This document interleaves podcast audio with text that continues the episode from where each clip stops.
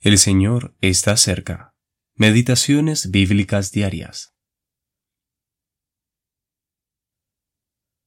En aquel tiempo llamarán a Jerusalén, trono de Jehová, y todas las naciones vendrán a ella.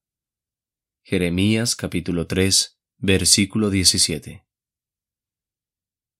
El reino futuro de nuestro Señor Jesucristo. Al leer este versículo, queda perfectamente claro que estas bendiciones nacionales aún no se han cumplido para Israel. Siguen siendo completamente futuras. Lo que sucedió luego de la cautividad de Babilonia fue tan solo el regreso de un simple puñado de judíos junto con los pocos israelitas rezagados. Aquí, en cambio, el profeta habla de un estado que sobrepasa todo lo que han conocido, e incluso bajo el mandato de sus más excelsos monarcas, y no podemos compararlo con lo que conocemos actualmente, pues no existe ni la más mínima similitud. En aquel tiempo llamarán a Jerusalén trono de Jehová. Está claro que esto no tiene que ver con el Evangelio. El Evangelio no es el trono de Jehová. El trono de Jehová dice relación con el poder gubernamental, en fundación de su nombre, Jehová, establecido sobre toda la tierra. Jeremías hace esta promesa, y Zacarías, Zacarías capítulo 14, también nos muestra muy distintivamente el carácter de aquel trono.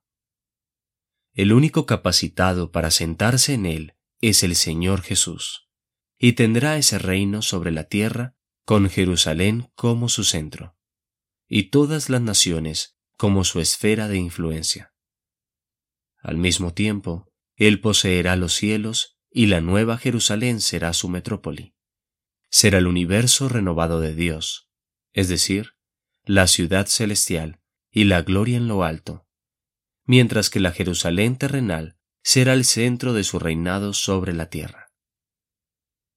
Es así que vemos que la peculiaridad de aquel tiempo glorioso no serán los cielos solamente para el alma, ni la tierra solo para los hombres en sus cuerpos, sino los cielos y la tierra, ambos juntos, puestos bajo el reinado del Señor Jesús. Él será la cabeza reconocida de todas las cosas, tanto celestiales como terrenales, y la Iglesia reinará con él en los cielos, y el pueblo judío será puesto bajo su mando aquí en la tierra. Esto es lo que vemos descrito en estos pasajes. La tierra siempre será el gran tema de la profecía del Antiguo Testamento, mientras que el Nuevo Testamento también nos muestra que los cielos estarán bajo el control de Cristo. W. Kelly